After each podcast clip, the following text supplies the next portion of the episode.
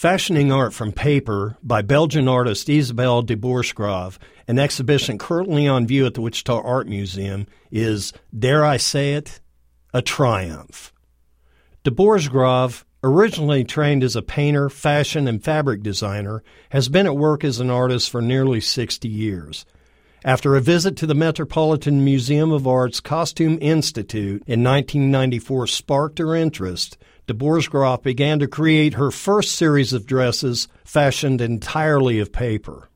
From those beginnings, she has gone on to reimagine and create a 500 year history of fashion from around the world, all life size three dimensional examples in paper. Dresses, caftans, tunics, shoes, jewelry, and bags painted with acrylic, ink, metallic powders, and adhesives. The paper used ranged from craft paper to gauze type paper from England to Belgian papers commonly used to wrap chocolate candy. The colors and textures in this show are an absolute symphony for the senses. The exhibition is far from sparse and is packed floor to ceiling with fabulous examples that will have you talking. This is easily one of the finest shows I've ever seen at WAM, and you shouldn't miss it.